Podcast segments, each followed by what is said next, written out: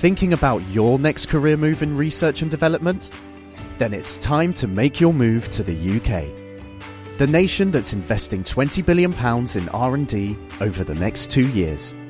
The nation that's home to 4 of the world's top research universities. The nation where great talent comes together.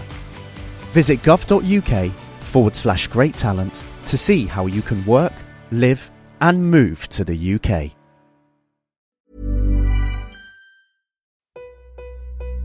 I have you loud and clear. Hello. Hello. Hello. Welcome. Science. And that is to say, physics, medicine, nature, or space, time, the brain, life, the universe. Hello, welcome to The Naked Scientist, the show where we bring you the latest breakthroughs in science, technology, and medicine. And that's with me, Chris Smith, and with Phil Sansom. This week, we delve into the disease that accounts for a quarter of all cancers in men prostate cancer. We'll be finding out how the condition is picked up and diagnosed. Plus, a way to cut aeroplane emissions by flying just a bit higher, and were dinosaurs hot or cold blooded? How scientists can now tell a dinosaur's temperature just from its eggs. The Naked Scientists podcast is powered by ukfast.co.uk.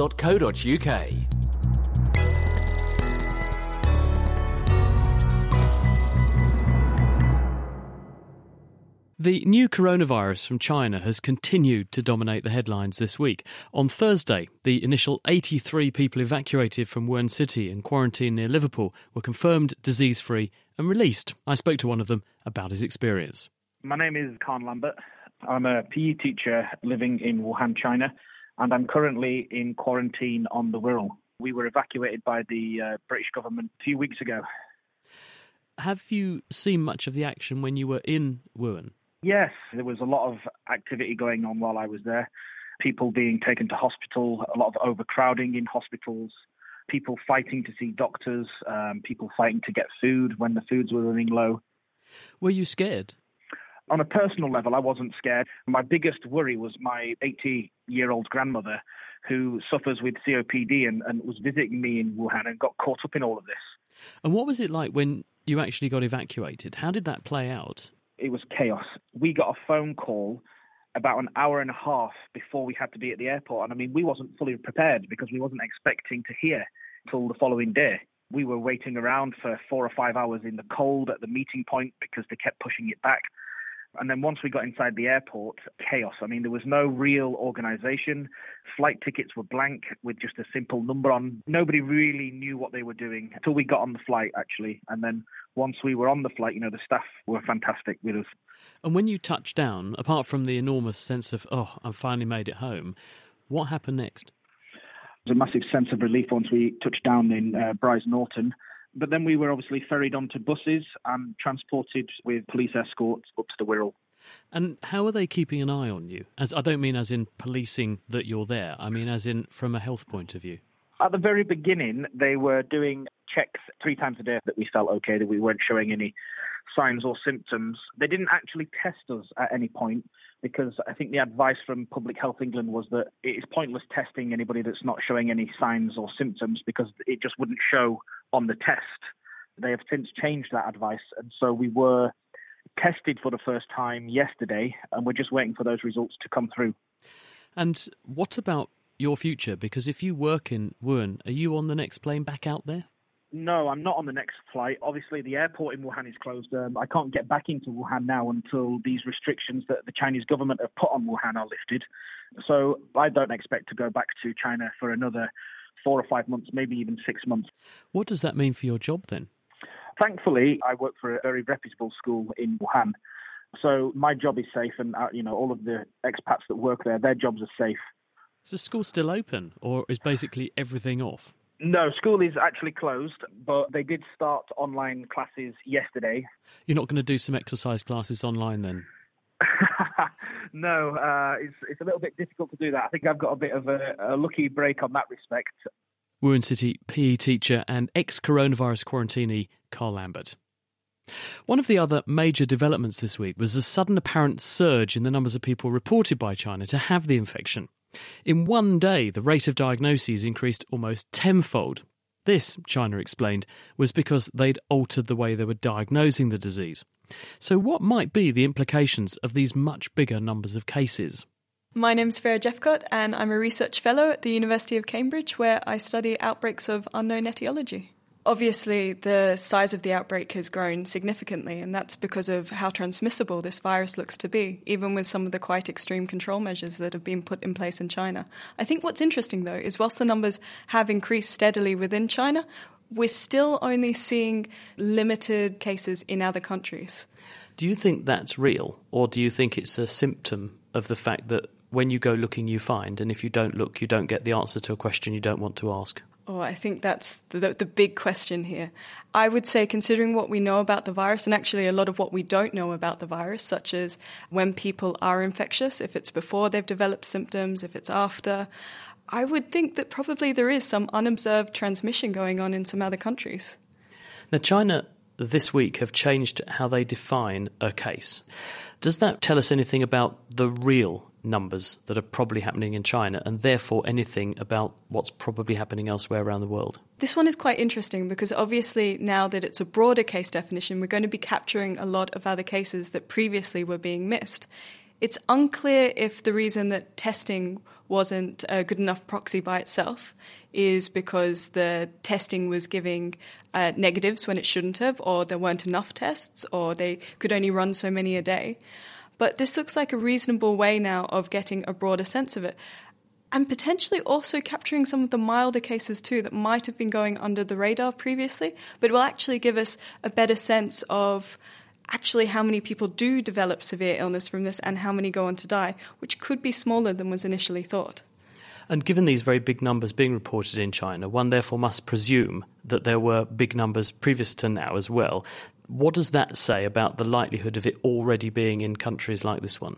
Well, so it's unclear because they did take quite strong lockdown measures quite early on, but it does mean that probably some people were acting as if they thought they were negative and perhaps interacting closely with friends and family anyway, and including outside of the areas that were locked down, which could have well led to more of this unobserved transmission to other countries.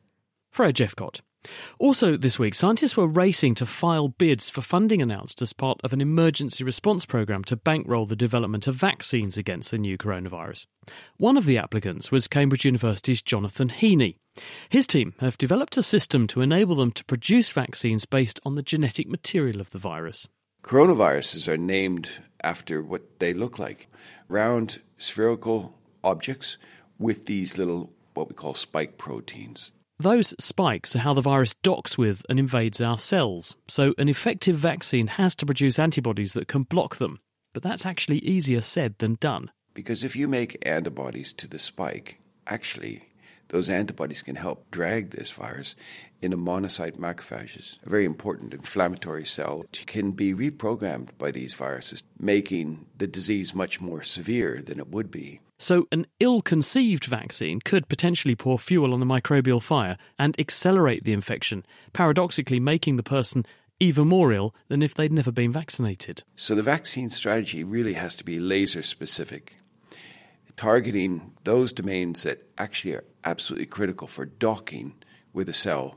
That's this new technology that we've developed. What their technique allows them to do is to screen using a computer model of the virus structure all of the components of the viral coat, including those spikes that it uses to get into our cells, to find the crucial pieces that will work as a vaccine and disable the virus, but without the risk of making the infection worse. This is a computational approach where we take the genetics of these viruses and we target those essential elements in a laser guided missile type of way so that the antibodies attach only to those regions that is important for docking. The result is a piece of the viral genetic code that the virus uses to produce that part of its coat.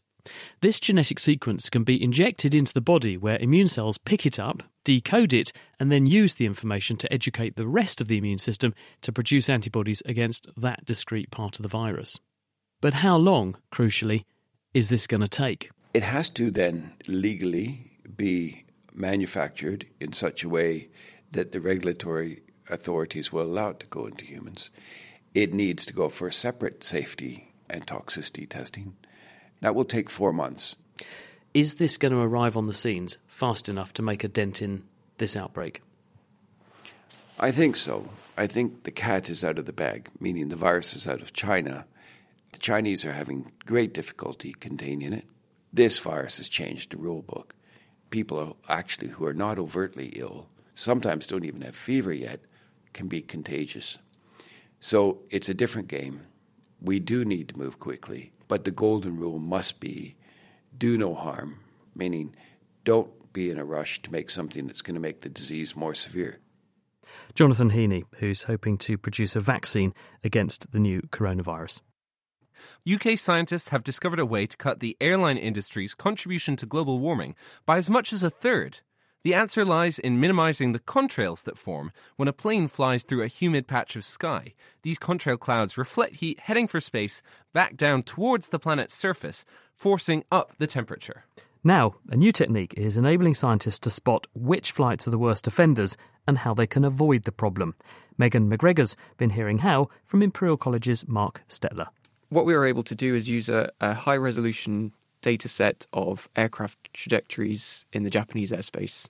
And what that showed us was that 2% of the flights contributed to 80% of the climate forcing. So it's a really skewed distribution where you have a very small number of flights contributing to the vast majority of the warming effect. And how does this contrail cloud cause warming? There's a balance between two processes. The contrail, if it persists and spreads, it will both reflect incoming sunlight back out to space, and that's a cooling effect, but it also trap outgoing heat that would otherwise go out to space, and that's a warming effect. Now, during the day, there's sunlight, and so the cooling effect and the warming effect balance each other out. But then overnight, if a contrail persists, there's no sunlight, so there's no cooling effect, and so what we're left with is a warming effect. So it's really the ones that persist for a long period of time into the nighttime that have the warming effect. If you wanted to take a targeted action towards this sort of small number of flights to reduce their contrail formation impact, what would it be that you could potentially could do?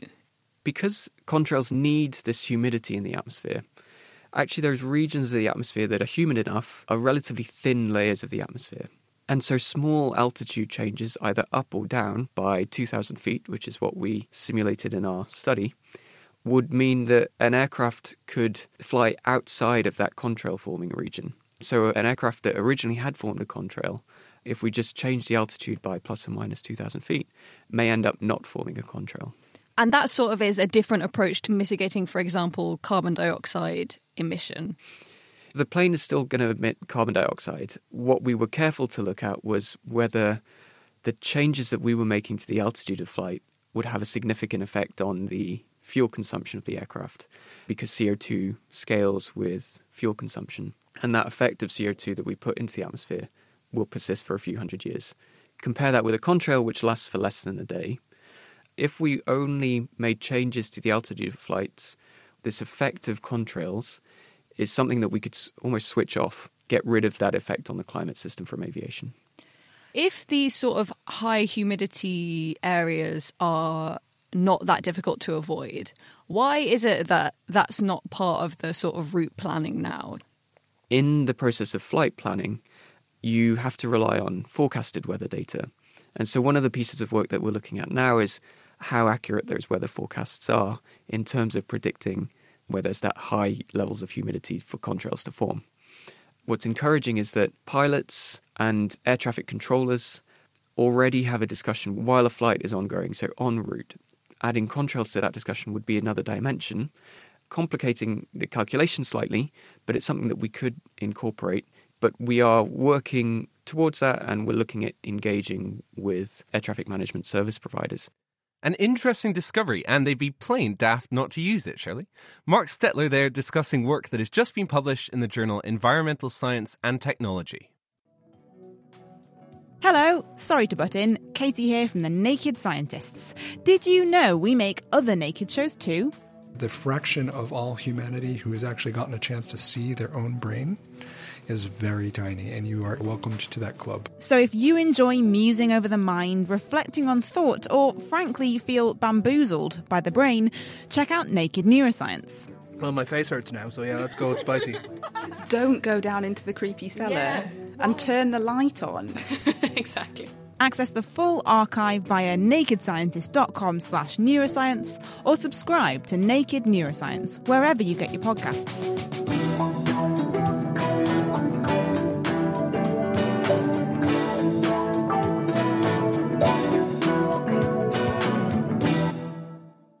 On the way, new powers for the UK to regulate social media and our in depth look into prostate cancer. Now, from very high altitudes to very high energies, scientists have unlocked the next stage in the cutting edge that is experimental physics. This is an upgrade to facilities like the Large Hadron Collider, where beams of tiny particles race round at nearly the speed of light and then smash into each other to reveal what they're made of. The results shed light on the fundamental nature of the universe. The experimenter's ideal next step, though, is to up the ante using muons. These are essentially heavy electrons, and which can be collided at even higher energies. But these have been very hard to make into a focused beam. Now, an international collaboration has managed to create that beam in what they call the muon ionization cooling experiment, or MICE. I got some concise MICE advice from research leader Chris Rogers. We've demonstrated a technique whereby we can take a beam of particles called muons and we can squeeze them right down and accelerate them up to really high energies. Because of the unique properties of muons, we can actually explore physics which is even beyond the energy scale which is available in the Large Hadron Collider. Wow, this is real futuristic. Yeah, right, that's it. And, and no one's developed a, a technique like this before which can really be used to handle muon beams. What exactly is a muon to start with? So a muon is like a really heavy electron. You actually have muons going through you pretty much every second of every day, which come from cosmic rays. I have a muon in me right now. That's pretty much right. What do they look like? Just like electrons, except for a couple of special properties. One is that they're much heavier than electrons, almost 200 times heavier than electrons. And the other one is that they decay radioactively, so they only live for two millionths of a second. That's bizarre. How do you even deal with them? We have a special trick up our sleeve. If you accelerate particles to really high speeds, as the particles get closer and closer to the speed of light, they live for longer and longer. It's Einstein's time dilation phenomenon. How do you make the muons in your lab? We take a beam of protons, accelerate those protons, and then bash them into a target. All sorts of other particles come out, and some of those particles are muons. And how have you been trying to deal with them in this particular experiment? Because this is the first time you've managed to get them into a beam, correct? We've had muons in a beam before, but we've never really managed to prepare a beam so that it would be suitable to accelerate them. Much more like a laser beam, if you like. We pass that muon beam through an absorbing medium, and as the muons go through the absorber, they lose energy. All of that hot gas slows down as it goes through the absorber. So then we need to accelerate that beam back up using a conventional particle accelerator technique. What's this uh, material you're filtering them through? Is it something special and strange? We use either liquid hydrogen, cooled down to a few tens of Kelvin, or we use lithium metal with hydrogen embedded into the metal. Those are strange and weird. They're pretty cool bits of kit which we use to do it. Why those? When the muons go through the absorber, they knock the electrons off the atoms. And when we knock the electrons off, the muons lose energy. That's what's called ionization, and that's why the technique is called ionization cooling. Now, there's another thing which happens. They bash into the center of the nucleus and they scatter off, flying off in all sorts of different directions. Now, we don't want that. So we have to pick special materials where the nucleus of the atom is as small as it possibly can be. Hydrogen has the smallest nucleus of any material, and lithium has a pretty small nucleus as well. Is that why it's taken so long to figure this out? Because you're trying to get materials with small enough nuclei, nuclei, nucleuses, nuclei. nuclei. It's not just the material which we have to consider. We have to combine that with a particle accelerator lattice. And combining those two different things into one experiment was really tricky. What did it feel like when you finally managed it for the first time? It was pretty cool. In fact, we only cooled the beam by about 10% of the full cooling channel which you would need in a real muon collider facility. But that was pretty cool. And what does this mean for physics? Is there really exciting science coming up that could potentially use muon beams? The aim of our experiment then is to take this technique and then put it into a thing called a muon collider where we collide beams of muons together. Muon colliders are really exciting because they let us reach much higher energies than are available using even existing facilities like the Large Hadron Collider at CERN. It's like a Large Hadron Collider upgrade. It would be a Large Muon Collider. Large Muon Collider. That's cool. Should be. We'll have to wait and see what happens when they try it. Chris Rogers there from the Rutherford Appleton Laboratory, discussing the experiment they call mice and which was published in the journal Nature. And now we're heading back in time because Adam Murphy's been looking at some cracking, cutting edge science using eggshells to take a dinosaur's temperature. Jurassic Park is one of my favourite films. I watch it several times a year, but as the years go on, the picture on screen gets further and further from reality, and the scary lizard like thing peering in the window of a Jeep probably didn't match what dinosaurs look like as dinosaur expert Robin Dawson was quick to point out to me. um, well, you know, I think for as long as we've like named dinosaurs, we've gone from thinking they're lizard-like and reptile-like to now, over the years, learning the group of dinosaurs, you know, which includes the scary Velociraptor that's in all the movies. This group of dinosaurs that um, birds evolved from. The more we learn about them, the more characters they seem to have that are kind of bird like. We know T Rex had feathers, for example. We also know the T Rex was warm blooded like a bird, not cold blooded like a crocodile. But Robin's been working on a different technique to measure dino temperature by looking at the eggshells of dinosaurs. Eggshells contain carbon and they contain oxygen, and sometimes these elements will have an extra particle called a neutron inside them, and that makes them heavier. If a heavy carbon binds with a heavy oxygen, it makes a much stronger bond and it takes more heat to pull them apart. So if you look at the eggshell and it's got none of those kinds of bonds, that means that when Mama Dinosaur was making the eggs, she must have been running hot enough to stop them forming. And if she was cooler, there'd be more of those bonds. There's more energy in the system, and so those bonds are able to break and move around and exchange in the lattice with each other. So the thing that is really cool about this technique is since, for example, a dinosaur eggshell grows within the mother dinosaur, the temperature at which that calcite mineral shell of the uh, egg is growing is the internal body temperature of the mother dinosaur. And recent work has shown that it's not just the dinosaurs that evolved into birds that were warm blooded. Other, more distantly related dinosaurs were as well. But what does that mean for what we know of dinosaur evolution? Dinosaurs sit at this interesting evolutionary point between living reptiles and living birds. And Reptiles are cold blooded and birds are warm blooded. And so, this question about what dinosaurs were, you know, extinct dinosaurs, I think people have been wondering for a while, and there have been various attempts to try to get at this. What's really fascinating is that the the dinosaurs we've studied, which represent all these major groups, we've actually found that all of them had body temperatures warmer than their environment, which suggests that they had capabilities to use their metabolism to raise their body temperatures above the ambient. And so, if all major groups of dinosaurs have this, what it suggests, what's what the most reasonable assumption then is that this is really something they acquired early on in their evolution. It's an ancestral trait if it's representative of the whole group.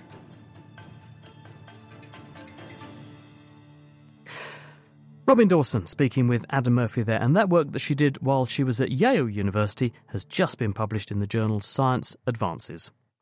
Finally, the British government has just granted its communications watchdog Ofcom sweeping new powers to police social media.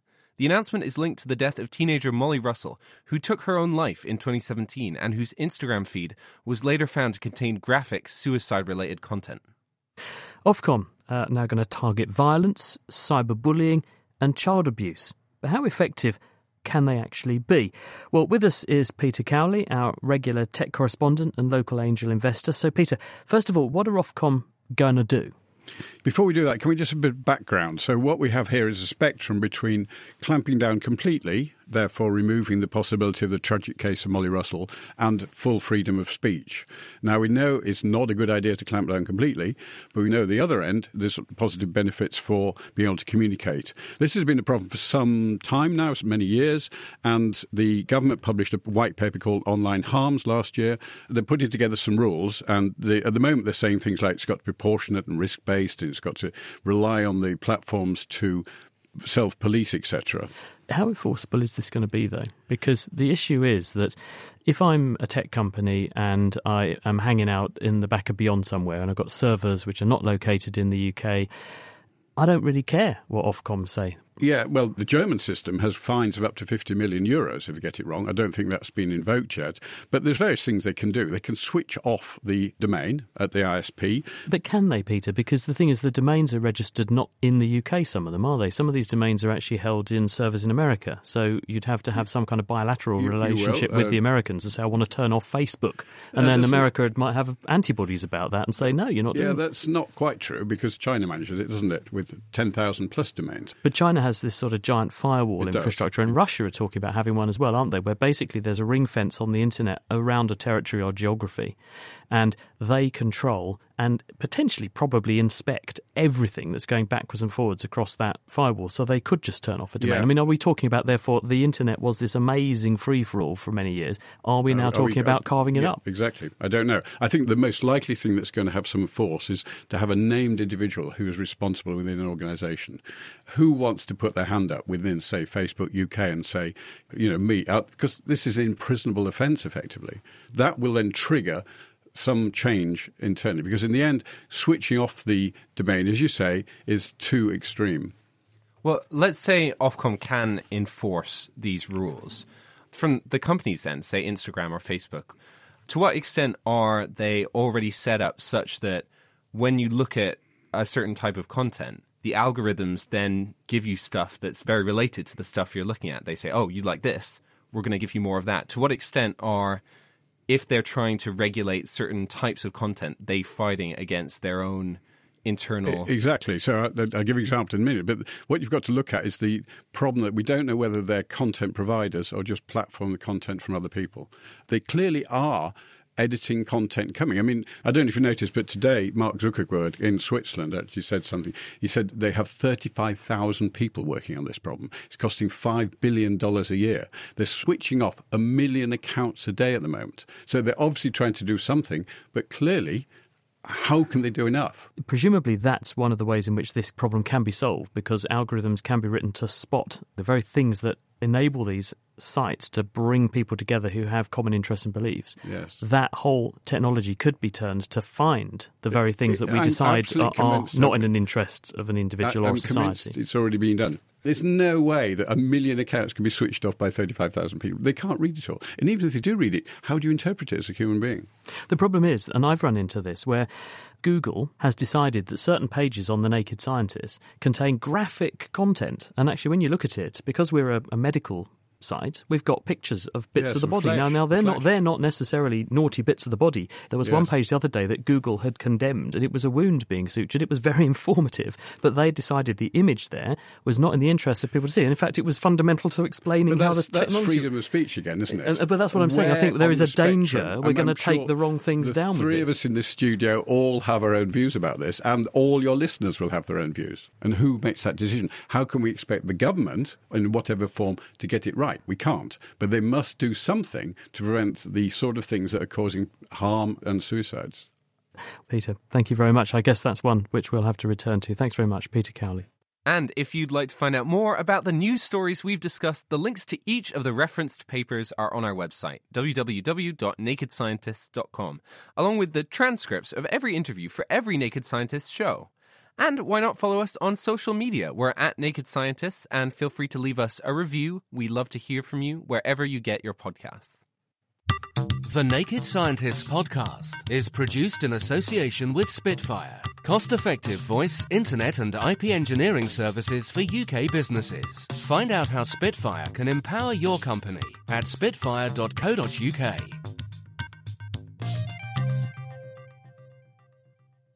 Music in the programme is sponsored by Epidemic Sound, perfect music for audio and video productions.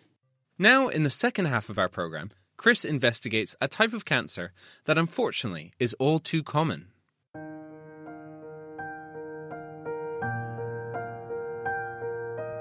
Every year, about 50,000 men are diagnosed with prostate cancer in the UK. That's about a quarter of all male cancer diagnoses in that period. It sounds alarming, doesn't it? But at the same time, people often say that this is something that you die with rather than of. So, what is the bottom line? My name's Dr. Chris Smith, and in this programme, I'm going to find out how prostate cancer presents in the first place, what it looks like down a microscope, and how we diagnose it. But first, who's most at risk of this? Vincent Gnanapragasam is a urologist specialising in this topic at the University of Cambridge. Everyone is at risk. And they used to say that if you live to 80, then 80% of men will get prostate cancer, and that's probably true. Having said that, certain groups are at higher risk, so particularly men of African descent have a higher risk, or if you've inherited certain gene mutations, in particular the BRCA mutation, but that's only about 1% or so. And we still don't quite understand why some men develop prostate cancer more rapidly than others do. But what we do know is that when a man presents with prostate cancer, the older they are, the more likely are they to have more advanced disease. So, really, prostate cancer is a disease that evolves over time. And the real challenge here is to not overdiagnose cancer, which is early, but at the same time, not picking it up when it's too late. And that's what we're going to explore as we go through the programme. But first, let's back up very slightly. What is this gland that we're discussing? Well, the prostate's found only in men. It sits below the bladder, surrounding the urethra, the tube that drains urine. Normally, the prostate's about the size of a small satsuma, and its job is to produce many of the components of seminal fluid. As a man gets older, his prostate naturally enlarges, which can obstruct the flow of urine. And although this enlargement usually has nothing to do with the development of cancer, it's nevertheless often the trigger that sends a person to see their GP, who then investigates further. My name is Vinita Thangapanayer. I am Macmillan lead nurse for urology and prostate cancer specialist nurse at Addenbrooke's. Usually, the urinary symptoms are caused by the enlargement of the prostate. All men have their prostate getting enlarged from their 40 years of age. Um, and when it gets bigger, it causes obstruction to the water pipe because the prostate sits under bladder and the water pipe go through it. And when it gets enlarged, it squeezes the water pipe, which causes a restriction to pass urine, which then lead to the symptoms like getting up at night or frequency or urgency like that. The enlargement of the prostate is majority of the time due to benign enlargement, but sometimes advanced prostate cancer can cause some of those symptoms as well. Which is why, if someone has them, it's important that, yeah. that they should get checked. Yes, yes. Are there any other symptoms? Because we've dwelled on urinary symptoms. Are there any other ways in which prostate cancer could present in the first instance that the person might not think it's got anything to do with their urinary system? The other symptoms is usually bone pain, and that's majority of the time when it is an advanced prostate cancer. Um, you know, usually patients get bone pain and they put it into their stretched or done something physical to their back or things like that. So, when the person goes to see the GP with these symptoms, what sorts of things would they expect their GP to have done or checked or have put in place before they would send them to you? So usually, if patient um, presented to the GP, the GP should take their history, uh, especially the urinary symptoms when it started. If it was a long-term urinary symptoms and getting worse, it's usually because of the enlargement of the prostate.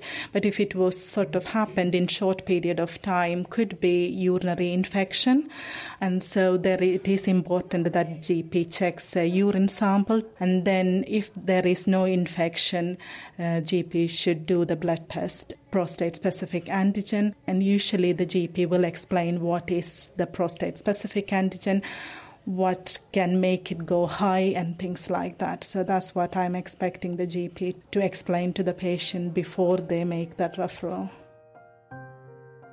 So, significant emphasis is placed on the PSA test.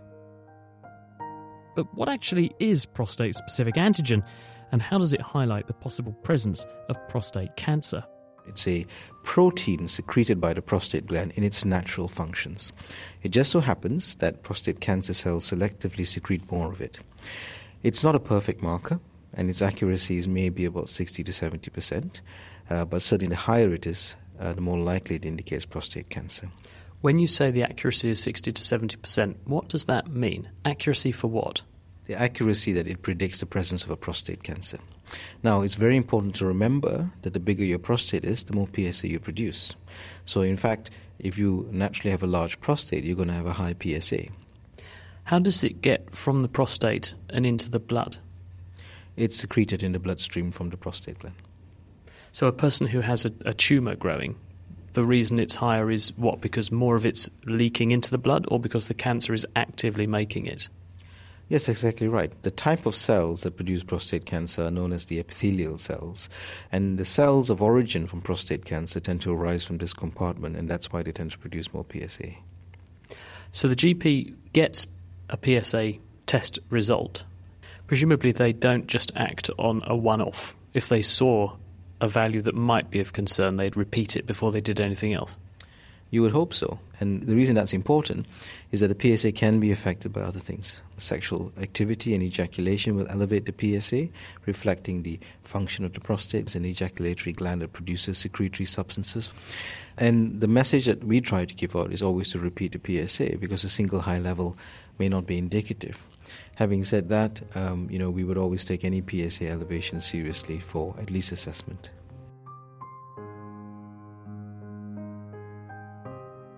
So, how do we interpret the results of a PSA test then, given that it can be raised for many reasons other than just cancer? It's a challenging issue. And so, this idea of age reference PSAs have come about. Now, that means that you have brackets of age where the PSA is allowed to be higher. So, it's got to do with the natural enlargement of the prostate and an assumption that if you're in a higher age bracket, you've got a bigger prostate. So, these age reference PSAs are used as guides in screening programs where they look for prostate cancer, they've set baseline cutoffs, like, for example, a level of 3. But of course, the PSA can vary from 0.1 up to 4 or 5, or even 6 or 7 or 8 or 10, depending on the size of the prostate, and not have prostate cancer. So, interpretation is a difficult thing, but primarily to do with what you would expect to be out of the norm for someone whose prostate is naturally enlarging. And if that is the case, under what circumstances then should someone be referred to a specialist prostate clinic? Two elevated PSA in four weeks apart, that is the referral uh, criteria. Or if it is one high PSA and if the examination of the prostate is abnormal, then the GP should refer to secondary care on a two week wait basis. So that's a cancer pathway basis.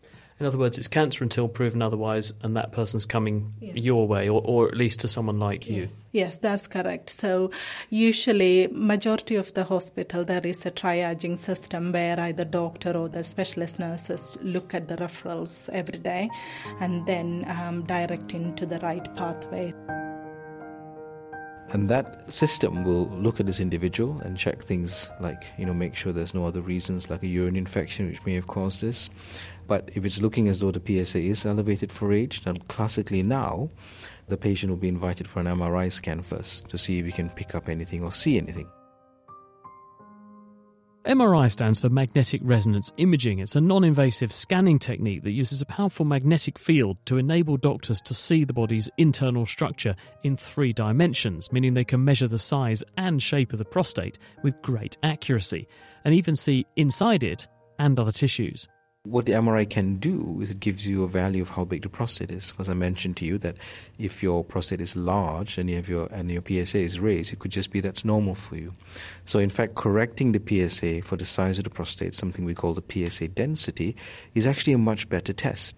And here's an interesting thing that if we were able to transfer that to primary care, and then actually we might be able to give GPs more confidence about referring or not referring. And that's something we're looking into. What proportion of prostate cancers are detectable straight away on an MRI? And what fraction do you subsequently think, well, it looks negative, you do a biopsy, and then find they do actually still nevertheless have a prostate cancer? So these are very complex questions. And in fact, MRI is part of the diagnostic pathway now, but many issues still remain because, in the end, unlike PSA, which is a blood test you measure in a lab, the MRI interpretation is down to the experience of the radiologist. And if they are very good radiologists, the ability to see things is much better. But if you're not, then it may not be so good.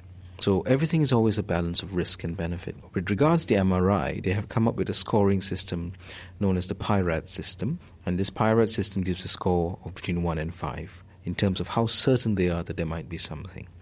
And if you have a lesion score, say 4 or 5, that's pretty sure that it looks abnormal. That doesn't mean it's cancer, but it looks abnormal, and the chances are that it will be a cancer when you biopsy it. Scores of 1 and 2 are almost negative, and so in that case, it's probably unlikely that they can see anything. That doesn't mean there's no cancer there, but it's unlikely.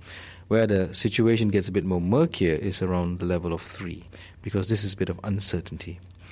Now, in general terms, if you uh, were to biopsy men across that scale of 1 to 5, your likelihood of finding prostate cancer gets higher with each level. And the other thing it does is it tells you where these abnormal areas are, so you can actually target your biopsy to those areas. MRI scans can therefore help us to highlight areas of interest and predict the risk of finding a cancer. But the diagnostic gold standard is a transrectal biopsy, this is where, guided by an ultrasound probe introduced into the rectum, small pieces of tissue are taken from the prostate, including from areas that are judged to be both normal and those that might be cancerous. Transrectal biopsies are done in outpatients in, in our clinic, and we have special machine that sort of help us to um, outline the MRI, and then target is outlined, um, and then ultrasound helps uh, the consult or the doctor to target those areas. Um, so it's targeted biopsy, which is done through back passage if it is that that is what patient need. So you use the scan to yeah. inform combined with ultrasound yes, on yeah. uh, on that day yeah. where you want to sample. So you make sure you basically are sampling Target. the bits yeah. that you spotted in the scan were interesting. Yeah. So we do targeted biopsy, which means we take three or four samples from the target, which is the suspicious area within the prostate. And we do standard biopsies like um, six from the left side of the prostate and six from the right side of the prostate. So uh, the reason for that is majority of the time prostate cancer um, develop in the peripheral area.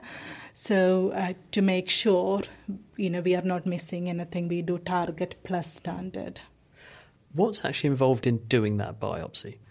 What they are expected to do is lie on their left hand side and then usually a probe go through their back passage the probe itself is slightly bigger than the thumb and that is all uh, fitted with equipment which guides the needle.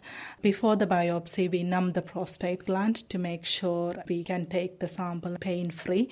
Patients will feel a scratch like you are at the dentist, but it's wrong end after numbing the prostate, they take the sample. What I have heard from patients are they feel a heavy touch like feeling when they fire the biopsy gun. That can be uncomfortable. So it's basically firing a needle through the gland on a trajectory that you've chosen to sample the right bits. And as it fires the needle through, it's grabbing a core, as it were, of, of that tissue and pulling it back for you to then send to the pathologist. Yes, that is right. What side effects will the patients experience afterwards, or what do you warn people when you go home after this? This is what to expect. Main side effects is bleeding through back passage and blood in urine. Usually, we tell patients make sure they drink plenty to flush their system. The other side effect is blood in semen, which can last, uh, you know, sometimes four to five weeks, and it doesn't present as bright red blood in semen. It usually blackish old blood. So we do say don't get alarmed, it is something normal to see. The other side effects is infection. So there is a risk of urine infection and there is a risk of septicemia, which is infection in the bloodstream. So we do give antibiotic for three days post procedure. Increasingly, though, practices are changing, and it's now possible to make better use of the scan data to achieve even more accurate sampling from the prostate. And so we are now starting to do much more what we call transperineal biopsies. And this is where we still have a probe in the back passage, but the needles themselves pass through the perineum, the space between the rectum and the scrotum. And there are many ways to do that. The classical way is to do it under general anesthetic in the theatre, but that's expensive. But you can get to the front and the size of the prostate uh, much better than you can from the transrectal approach. But we and others are starting to do local anesthetic transperineal biopsies using new devices that have been developed, and we have one in Cambridge which is going to be very cheap, and we think will revolutionize how the biopsies are done because you're doing it through the perineum, but also under local anesthetic, and about for the same time as well. But in essence, all these biopsy methods are designed to do one thing to take samples from the prostate to make a diagnosis. Now, we used to do what's called systematic biopsies, which means basically taking samples from different sectors of the prostate. Now we do that, but also targeted biopsies, which means going to the area the MRI has defined. And that is the samples we take and then send off to the laboratory for our histopathologists to look at and tell us what they find.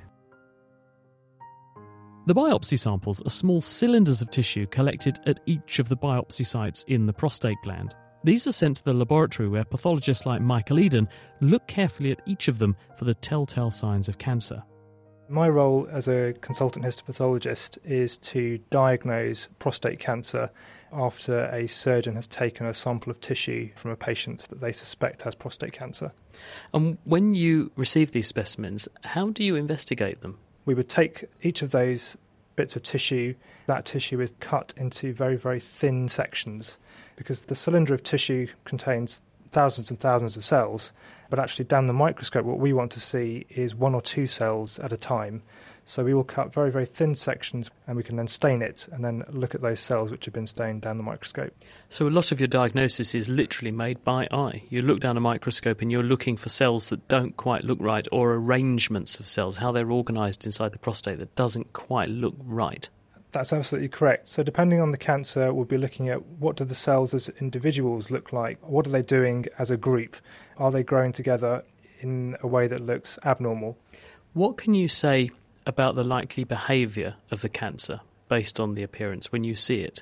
Can you give some kind of insights into how likely it is to progress or grow aggressively or be a more indolent disease? Yeah. There are a number of things that we can look at to try and give an indication to the surgeon and to the patient as to how that cancer will behave. The first thing we try to work out is what type of cancer are we dealing with. The second would be to assign what's known in histopathology as the grade of the cancer. Does it look very, very aggressive, in which case we think that this cancer is going to behave very badly, or do we think that the grade is very, very low, in which case we think it's behaving more like normal cells, so it's less worrying the third thing we look at is do we have any evidence to show how far the cancer has spread? By that I mean, has it spread into other parts of the body? You've got a microscope sitting here. I do, yeah. Could you show me what the specimens you look at look like? Yeah, absolutely. So I've got a selection of uh, prostate biopsies here. Typically, prostate cancers are graded using a Gleason score, and the Gleason score typically comprises two numbers which are added together. And the numbers can range from 1 to 5, we don't usually see grade one and grade two. So typically we're looking at number ranging from three to five, added to another number ranging from three to five. And that gives you a total number which will range from six, which would be the lowest, up to 10, which would be the highest or the worst grade. So, what I'll show you now is a prostate cancer, which is uh, Gleason 3 plus 3, which equals 6, which is the lowest grade. So, as you can see here, these sac like spaces lined by two layers of cells. There is what's called an epithelial layer of cells, which produces secretions in the prostate, and underneath them, a myoepithelial layer of cells, which are smooth muscle in origin. If we see these smooth muscle layer of cells, I can be fairly confident that this is probably benign. So, just to describe what I'm seeing here, we've got this thin strip of tissue, and there are lots of little holes. This is because the prostate is a gland, isn't it? So it's going to have these structures which you, you described as sac like, which is where the secretions are going to be produced and then put into and then expelled from the prostate.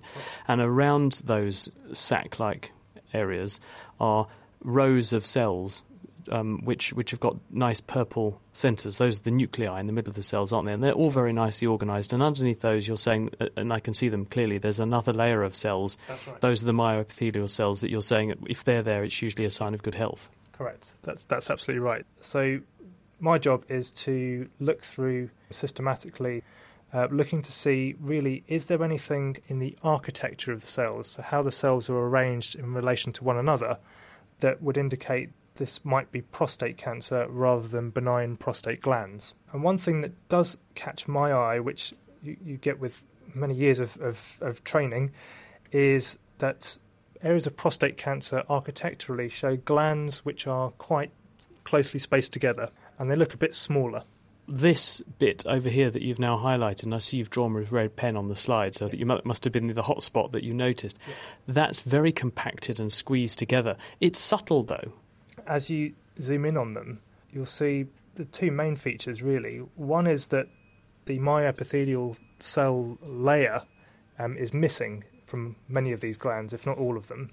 And the nucleus of the cell, um, in some of them, you can see a little dot, uh, which we would call a nucleolus, which is quite prominent at this magnification, which you don't see in normal prostate cells.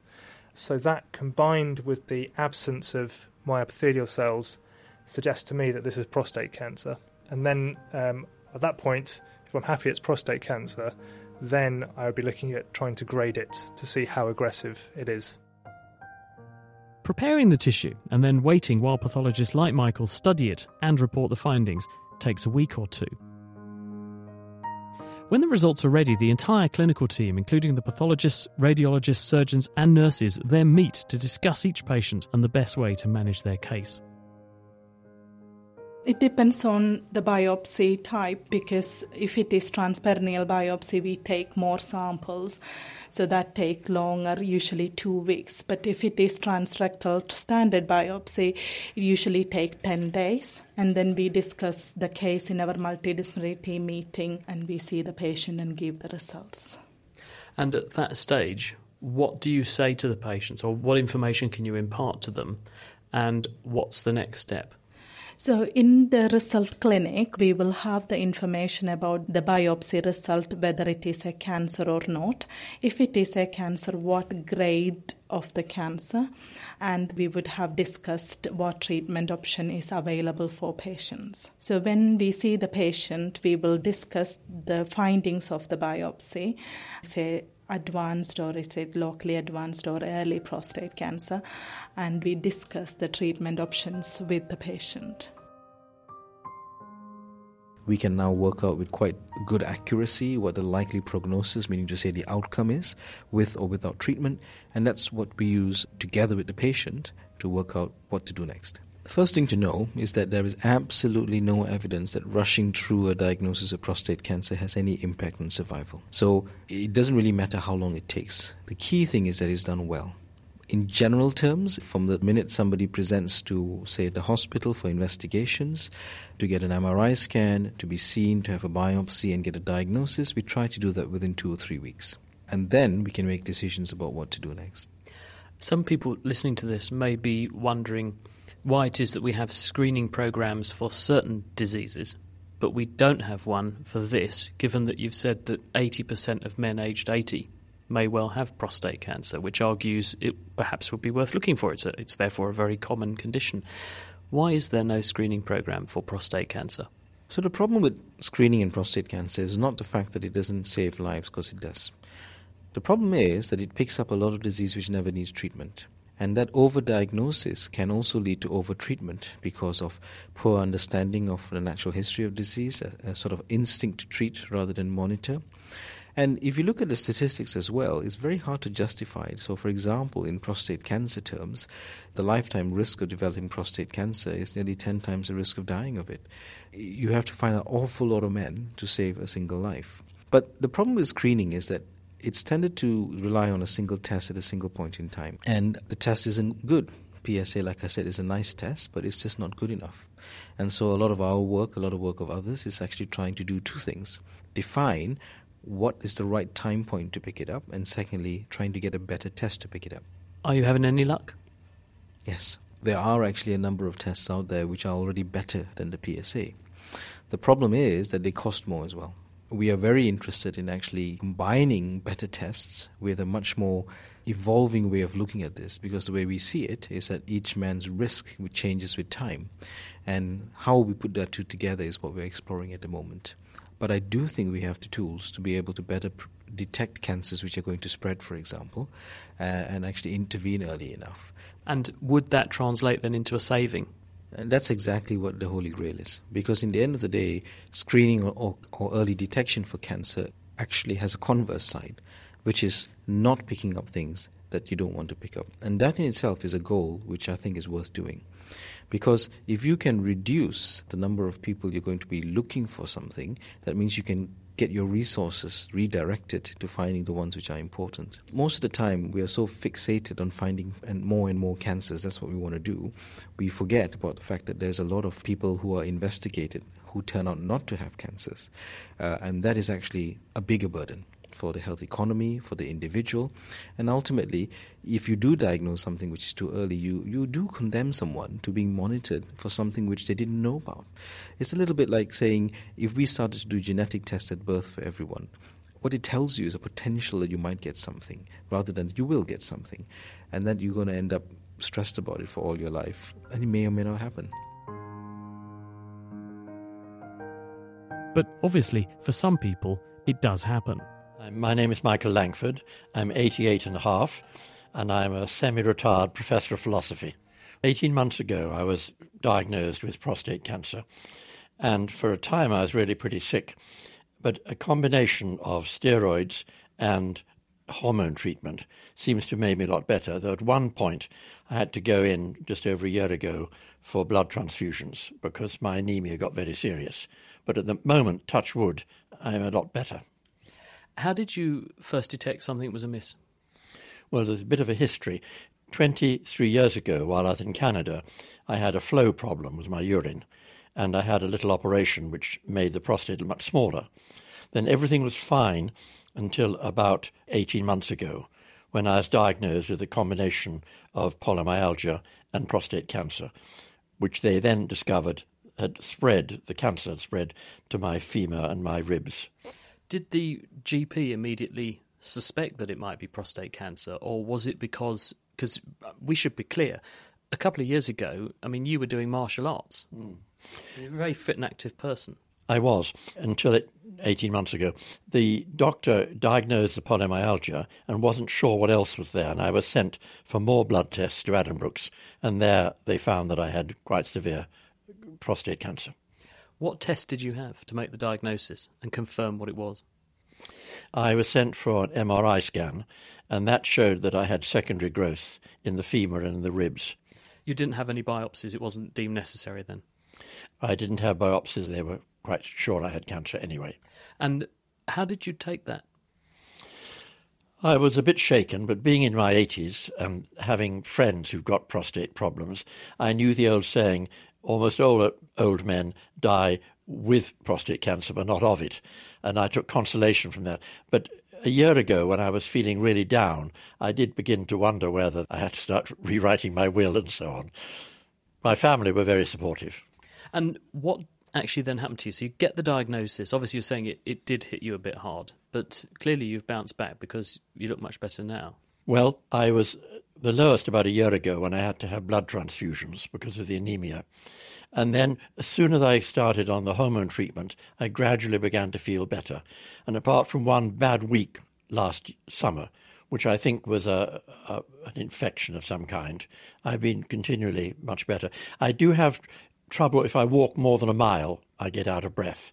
And if I go up more than two or three flights of stairs, I get out of breath. So I pace myself and I don't. I still teach a bit and lecture a bit, but I try to take a lot of rest. And what have they told you about the prognosis? Well, they were quite honest about this. When I first was diagnosed 18 months ago, one of the oncologists said the average life expectancy for someone presenting as you did is about three years, but it can vary from one year to 20 years. You know, in other words, it's very, very dependent on how you respond to the treatment. And how are they keeping an eye on you? I'm called in to see the oncologist about every two or three months, and I have blood tests about once a month. And my anemia level I keep an eye on. Do they rescan you? I've had two scans. Uh, they're very expensive, so understandably I d- don't expect them too often. I had one about three weeks ago, which I haven't had the results of yet, but they haven't phoned me up, so I'm hoping they're good. Well, you know what they say, ignorance is bliss, isn't it? Yes. yes, that's probably true.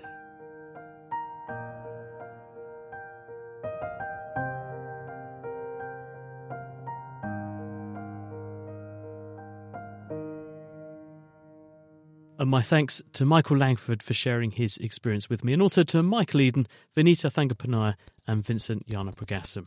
And do keep an eye out on the feed for our landmark look next at the landscape of AI in healthcare. The Naked Scientist comes to you from Cambridge University and is supported by Rolls Royce. I'm Chris Smith. Thanks for listening, and until the next time, goodbye.